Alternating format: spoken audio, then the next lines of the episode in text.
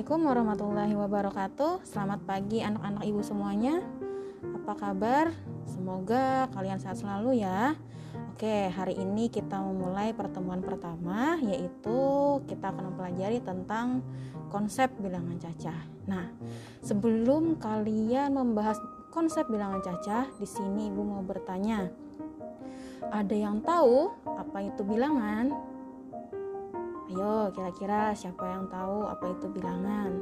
Rata-rata orang menjawab bilangan itu adalah angka, padahal berbeda.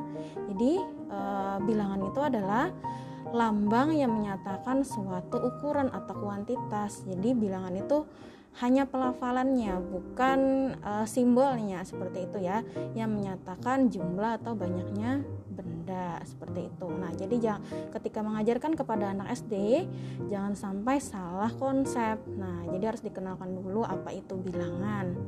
Kadang-kadang juga ya seperti itu permasalahannya adalah anak-anak pasti menjawab bilangnya itu angka yaitu 1 2 3 padahal bilangnya itu ada e, pernyataan yang menyatakan su, e, suatu ukuran atau kuantitas. Nah, sekarang nah di dalam bilangan itu nanti ada namanya e, kombinasi ya sesuai dengan nilai tempatnya. Ada puluhan, satuan, ratusan, ribuan dan lain sebagainya. Nah, bilangan udah tahu. Sekarang Ibu mau tanya lambang bilangan apa itu lambang bilangan? Ada yang tahu? Nah, lambang bilangan itu adalah penulisannya. Misalnya 10 berarti 1 dengan 0, 0, 1 dan seterusnya. Namanya disebut dengan lambang bilangan. Tapi kalau cara membaca itu disebut dengan bilangan seperti itu ya. Jadi sudah bisa dibedakan antara lambang bilangan dengan bilangan. Oke, sekarang kita akan uh, harus mengetahui ya jenis-jenis uh, bilangan. Nah, di dalam bilangan itu terdapat dua jenis, yaitu bilangan ordinal dan kardinal. Nah, ada yang tahu kira-kira bilangan ordinal itu apa? Nah, bilangan ordinal itu biasanya menunjukkan suatu urutan, misalnya ranking ke satu, ranking kedua, ranking ketiga dan seterusnya. Nah, itu disebut dengan bilangan ordinal. Tapi kalau bilangan kardinal itu menghitung banyaknya anggota atau banyaknya benda. Nah, jadi bisa dibedakan ya, misalnya satu sapi, dua sapi. Nah, itu disebut dengan bilangan kardinal. Sedangkan yang menunjukkan urutan itu adalah bilangan ordinal. Nah, sekarang Ibu mau tanya, kira-kira bilangan ordinal itu masuk jenis bilangan apa? Ayo Ayo silahkan coba dicari kira-kira bilangan asli uh, bilangan ordinal itu termasuk jenis bilangan apa. Nah, karena menunjukkan urutan 1, 2, 3 itu termasuk bilangan asli. Karena apa? Kan tidak ada ya penyebutan ranking ke 0, nggak ada. Nah, itu disebut dengan bilangan asli. Tapi kalau bilangan kardinal tidak ada sapi, artinya kan 0 sapi. Berarti termasuk jenis bilangan apa kira-kira? Yang ada anggotanya bilangan 0 yaitu bilangan cacah. Nah, sekarang bisa dibedakan ya antara bilangan ordinal dengan kardinal. Jadi ordinal itu bilangan asli anggotanya sedangkan kardinal itu adalah bilangan cacah. Seperti itu ya. Oke.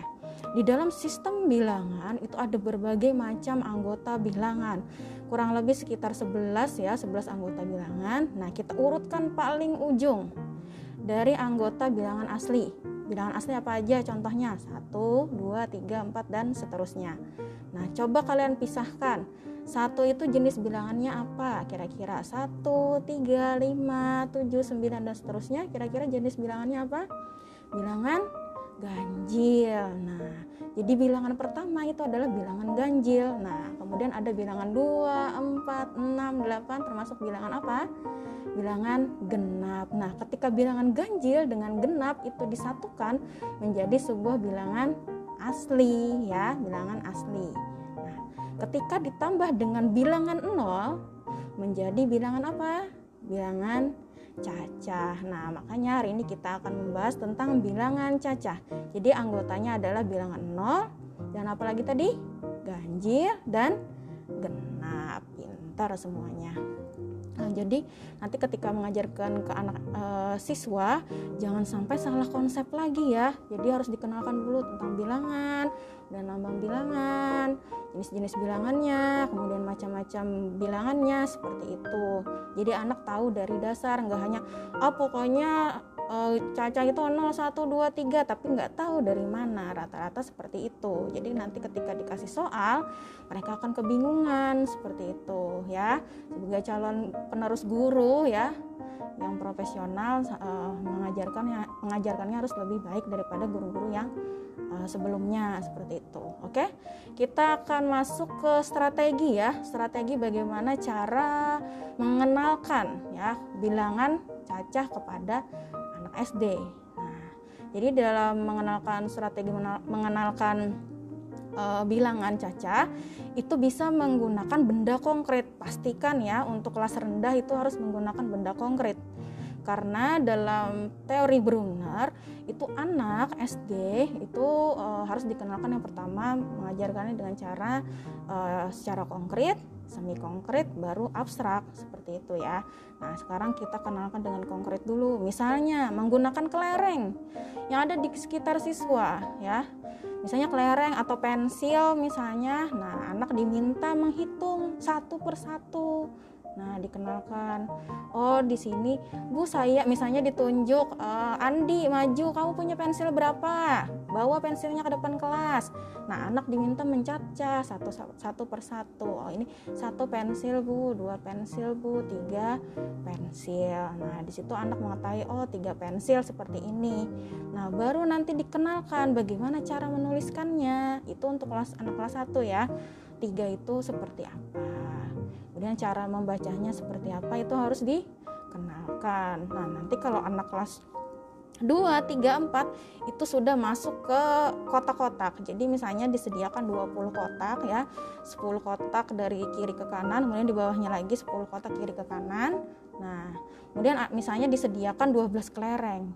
Anak diminta memasukkan ke dalam box-box seperti itu ya, masukkan box-box satu persatu. Nah, barisan pertama misalnya terisi penuh itu artinya adalah puluhan, artinya 10.